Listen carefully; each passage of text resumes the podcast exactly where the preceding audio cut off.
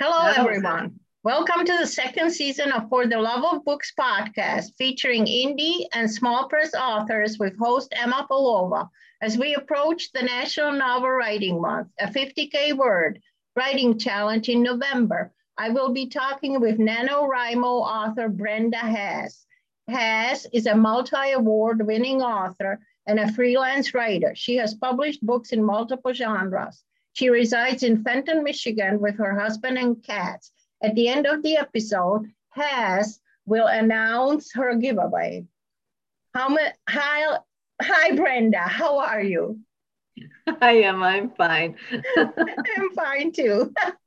How many times have you participated in NaNoWriMo and what have you published based on your participation? Well, I've published it. I, I participated probably close to 10 years. I started in 2012. Um, I have published more books than that though, um, because sometimes I would get start writing and I didn't get to 50,000 words, so I would write the next book in the series. So. Okay. So today we will be talking about your two books, A Victim of Desperation and A Cursed Witch. First, A Victim of Desperation, which is based on a true story of human trafficking published in May of 2021. Is this a nano book? Yes, it is a nano book. It is a nano book. All right. Mm-hmm. Well, tell us all about it. What inspired it? What inspired it? Um, I would think, I think it was in 2019. I was doing a signing and I was at an area where they had outdoor booths and it was a two day signing I had to do. Um, and then there was a young lady, uh, Kitty Corner from my booth, uh, that came back and she introduced herself to me. And she was very outgoing and bubbly and just this wonderful personality. And we just kind of parted ways and I got busy doing other things. But then the next day I thought, I want to go talk to her. I want to meet her a little bit better. So I went across to her booth and I looked what she was selling and we started talking and our topics of conversation just went from one thing to another. And before I knew it, we were talking about human trafficking. And all of a sudden she looked at me, she goes, Well, I was human trafficked. And she just started telling me about what happened to her and how she got into it. And then I had someone come and they want, wanted me to sign books. So I had to leave. And I kept thinking about her throughout the day. I thought, wow, that's just an amazing story. And, you know, at the end of the day, we kind of parted ways. I went home. And for months, her story just kept resonating within my mind. I thought, oh my gosh, this is a story that has to be told. Maybe it's a story that will stop other people from falling prey to some of these, you know, the people who prey on someone else. And I thought, okay, I've got to try and track down this girl. And I didn't even know her name. I didn't know anything. So I get on Facebook. I kind of remembered, you know, bits and pieces of what she sold or something like that. And I did a search. I found her. I noticed it because from a picture she was in. And then um, I sent her on instant message and I said, Hey, can you contact me? I really need to talk to you about something. And I gave her my phone number. Sure enough, she called me and um, we just started talking. I said, Hey, you know what? I, this is driving me nuts. Can I please write your story? She goes, You know, I don't know why I told you that. Even my own ch- children don't know about my treatment trafficking. And I think it's important to remember that human trafficking just isn't about like prostituting a woman. There's there's so many other types of human trafficking. You've got um, like slave labor or, or labor that you don't get paid much. You've got um, um, child brides, there's organ harvesting, there's debt bondment. I mean, there's a bunch of different types of human trafficking, not just the sexual, you know, human trafficking. So from there, I just started working with her very closely. I wanted to get her story as accurately as possible. Um, and the book itself reveals two ways that, that she fell prey into human trafficking. Well, one that she felt felt prey, but the other one was um, she recognized and she she kind of like tried to stop it. So I mean, it's an incredible story. Uh, to me, what comes across more than anything is her perseverance to survive. So it's, it's, it's very enthralling. How long did it take you to write this? Um, I want to say I didn't get a hold of her until um, maybe June. Sometimes she wasn't very quick to respond to some of my questions, um, or like I'd write a certain part and I'm like, ooh, I don't know if that's accurate. So then I tried to get a hold of her, and it took her a little while, sometimes a week, to get back with me. So it delayed the writing process somewhat. Um, it was finished in January of 2021, but because of COVID and because I wanted to do book signings with it, I waited to publish it in May, thinking it would be warmer and I could be outside to do the signings. So it took me, I don't know, I, I, I would say it didn't take me long to write it, but the editing and perfecting it takes a little bit longer. Okay. What were the major challenges in writing it? Uh, just to make sure it was accurate as possible. Um, and I, I, I wrote it to where I hope I don't give away who they were. I changed all the names and tried to keep everyone, you know, so everyone as safe as possible. I don't ever right. tell. I, in fact, the person that was a victim itself, like the person I was interviewing, I only know her first name. Actually, I don't think it's her first name. I think it's her middle name. So I don't know even know her last name. So it's more okay. like I couldn't give her name away if I wanted to. Oh, good. That's good. Yeah. yeah. That's good. Uh, can you tell us a little bit more about the main character, Jessica? Um, Jessica, um, when she first got into this, I, I, mean, what she told me about her life was that um, her parents were divorced. Her mom had three businesses that she ran. Um, dad was in a band and he traveled. Um, mm-hmm. They had a house. There was a housekeeper that came in, did laundry every once in a while. Um, once her older brother moved out and lived with her dad after the parents divorced, um, Jessica was in charge of the house at age 11. One thing I didn't reveal in the book is that she told me her mother used to buy her cigarettes at age 11. Mm-hmm. Um, and so she basically had to take care of everyone in the house. Um, and then the way the divorce agreement was is that she would had to live with her mom five days a week and then was with her dad's on weekends. She uh, kind of got mixed up with the wrong guy and got pregnant at 16. Um, she was going into her junior year when she discovered she was pregnant. Um, the school she was attending would not let her attend, attend there when she was pregnant. They actually paid to have her go to a different school because mm-hmm. they didn't want somebody who was pregnant walking around their hallways influencing other girls. Right. So she went to this other school and um, she buckled down. She wanted to get her degree prior to the baby being born, and she doubled up on classes and finished with a 3.8 grade, grade point average. So bright, bright gal. Um, and she walked in her commencement, and two days later, she gave birth to a baby girl. And it's basically her struggle about how she provides for herself and her child and the situation she gets herself into. Did you ever get to talk to her after the book published? And what was her reaction to the book? Well, to this day, she's so busy. I, I still don't have a copy given to her yet. Oh. But um, I did. I we have talked about getting together for coffee, and it's like we just haven't done it. Um, she, I did send her the manuscript, uncorrected proof, basically, um, and I didn't hear a reaction from her. So I hope she's happy with it. you never know, right? Right, right. I mean, I like I said, the main reason we did this is is to um, stop people from falling victim to the to these people. Um, the way the book starts out is her like now. Um, she's driving to pick up her daughter from dance class.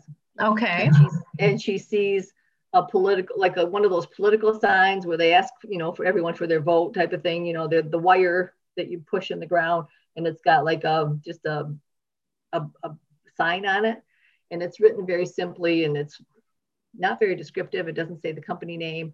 And what it does is um, it says like a, a, huge hourly amount, no experience necessary, appointment only or something, text this number. Well, that's actually human trafficking. So she recognizes that and she pulls over and she's staring at the sign when it then it goes and reflects back to what she went through when she was 18.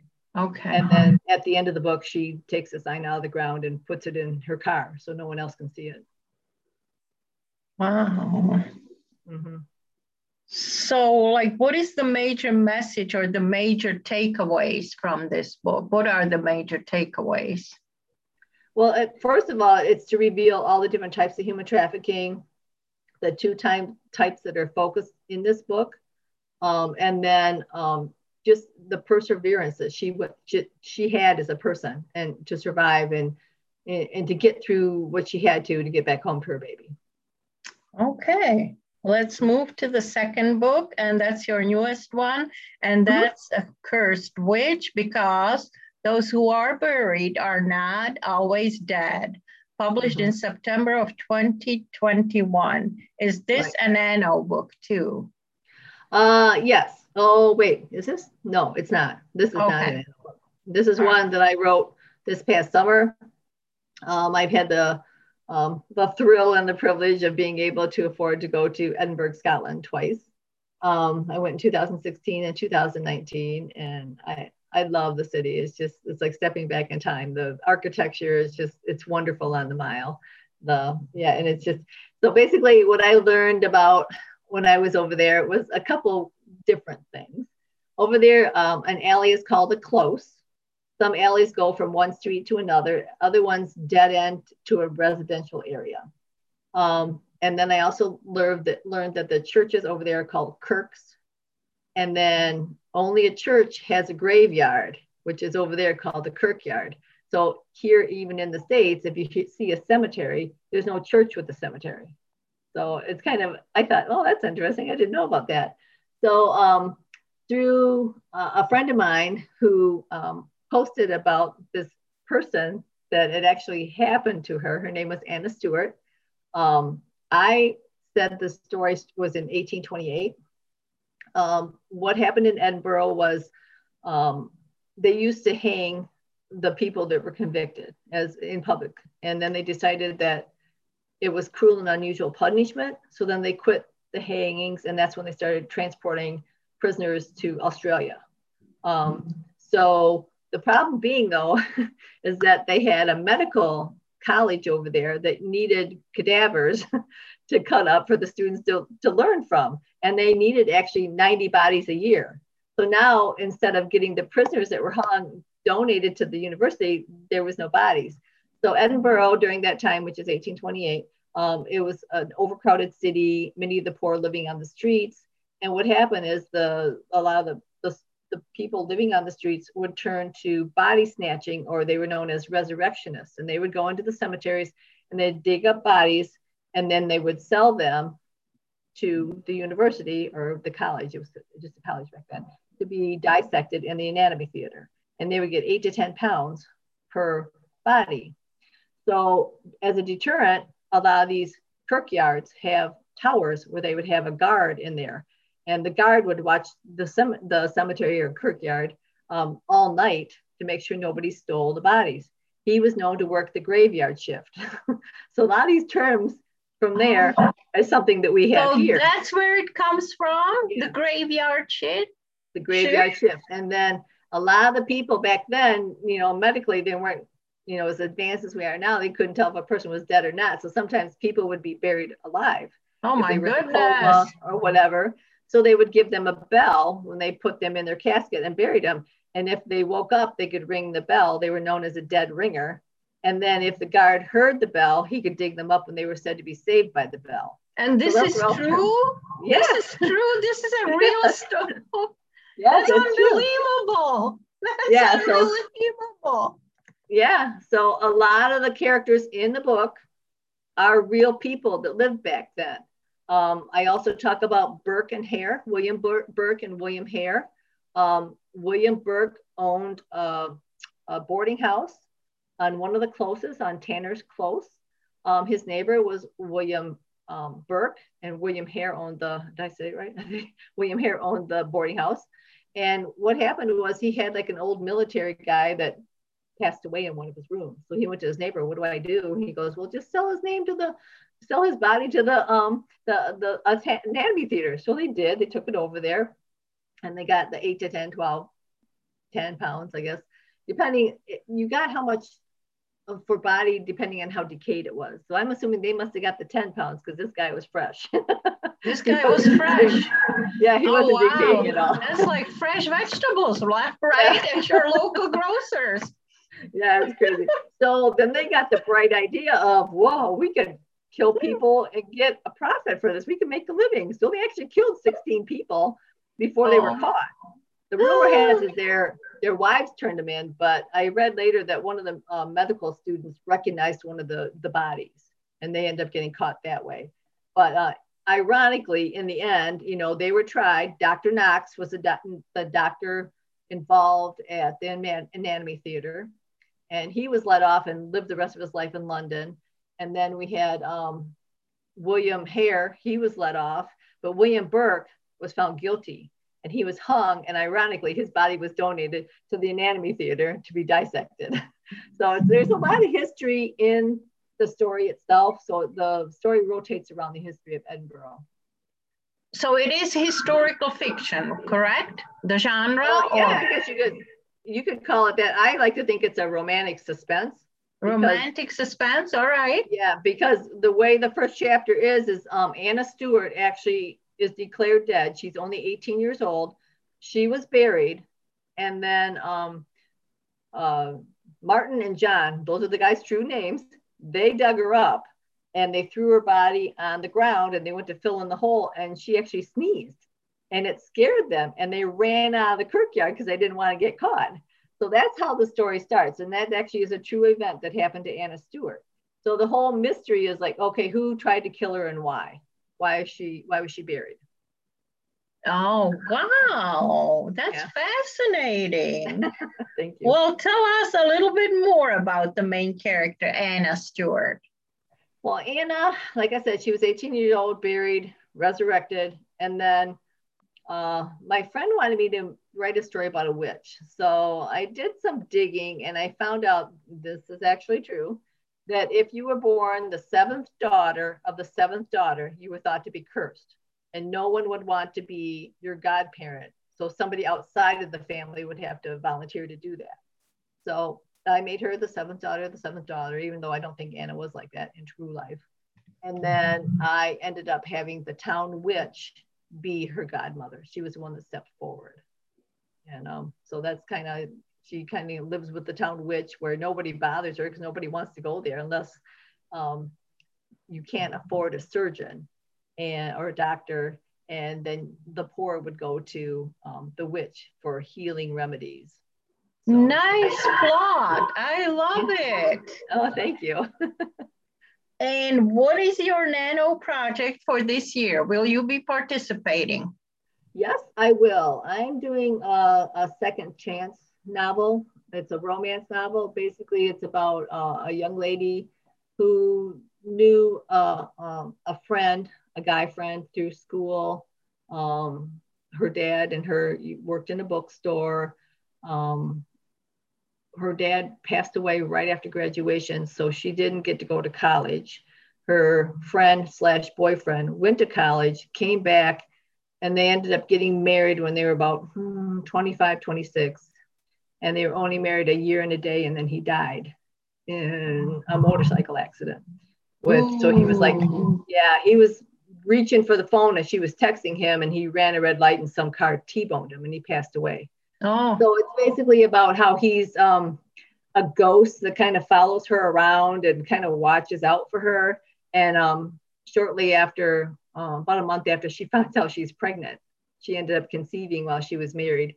And um, she moves back in with her mom and she continues to um, raise the daughter that she has and she operates the bookstore, but um, her deceased husband hangs around the bookstore and he's learned he can knock books off the bookshelf and he'll have them fall on their spine and open up to a chapter and then the heading of that chapter is a message he wants to give her. So it's just yeah it's one of those like almost like a paranoid i don't i don't know. The paranormal? I don't know. Paranormal? Yeah a little bit like that but um, eventually the question she's going to have to answer is you know she first you know says I'm not going to love anybody else. This is it. I'm done. Mm-hmm. And then, of course, this guy walks into her life and she resists at first, but then she gives in. And then um, the big moral question is, you know, she finds out that this is the guy that was in the accident with her husband. So what does she do? Okay. Yeah. So that's that's what I'm going to work on. Right now it's just outlined. I'm just, you know, spending my time doing other things that authors do, other research, um, keeping my website up to date, um, doing my email list, you know, sending out my monthly email to everybody and, you know, things like that. How about your upcoming events? Do you have any events coming up? Oh yeah, um, on November 20th, I'm going to be at the Cause and Effect um, Gallery here in Fenton. Um, the owner there, Annie, she read um, A Victim of Desperation and she's doing a, a display, I don't know what they call them, an art gallery, a display of um, uh, making violence against women more aware. So because she read that book, she wants me to do a, a, a, a to talk on it and do a signing. So okay. and then I also have been accepted one of only 20 authors to participate in the third annual Rochester Writers um, Shop Small, I guess at um, Rochester Hills Public Library in okay. the multi-purpose room. So I have those two events coming up. Um, every once in a while they pop up. So those are the yeah. two I know that's coming up. That you know about. Okay. Would you like to read to us, Brenda?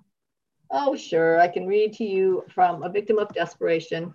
Let me see if I where I put my eyes. Gotta have my glasses on here.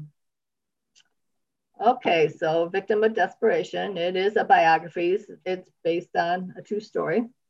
So chapter one is called The Haunting Memory. I glanced at the radio on the dashboard for, for the time and exhaled as I scowled. A delay at work kept me longer than expected. Tightening my grip on the steering wheel, I imagined my daughter pacing in front of the dance studio, even though I instructed her to wait safely inside the building until I arrived. After passing a car traveling well below the posted speed limit, I glanced at my speedometer, loosened my 10 and 2 grip on the steering wheel, and ease my foot from the gas pedal. The last thing I needed today was a ticket.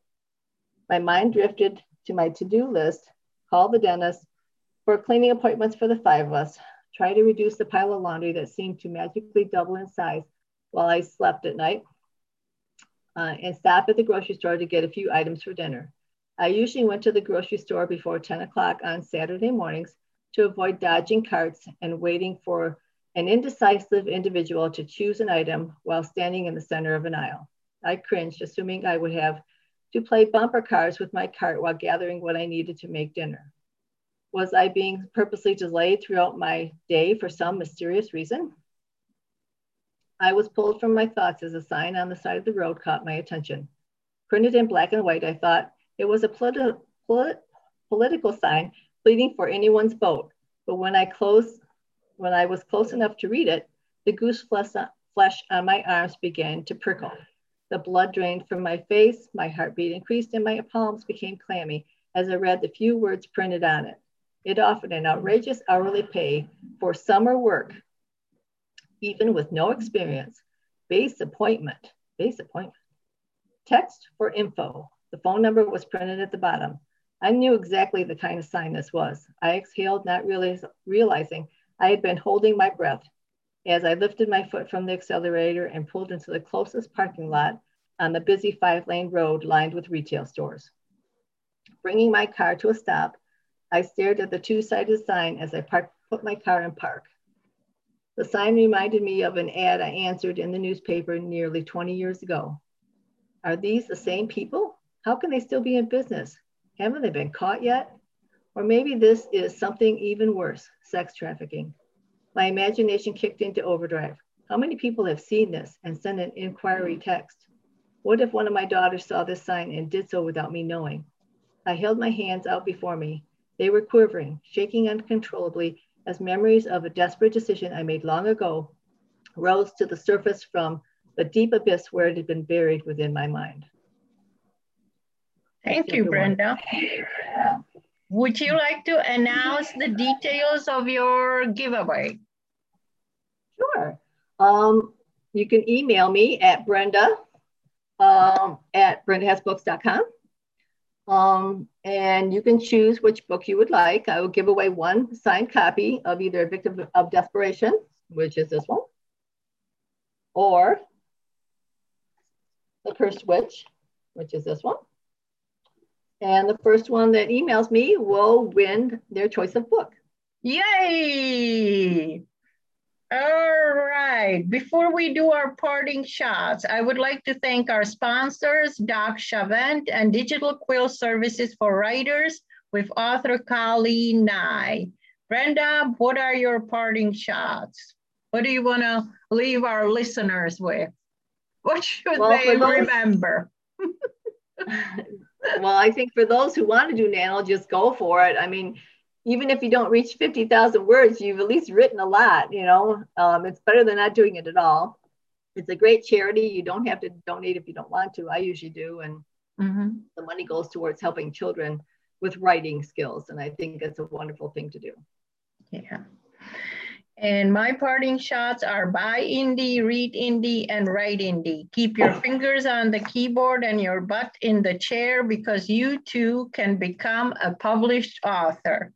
A quick last reminder, don't forget to join us tomorrow, Wednesday, October 20th at 7 p.m. on Zoom for a panel discussion, Power Your Nano 2021 with Nano authors Jean Davis, Sarah Shanning, and Christine Bricky. The new Zoom link will be posted on my blog, emmapalova.com. Thank you, Brenda, for being on the show. No, thanks for having me. It was great.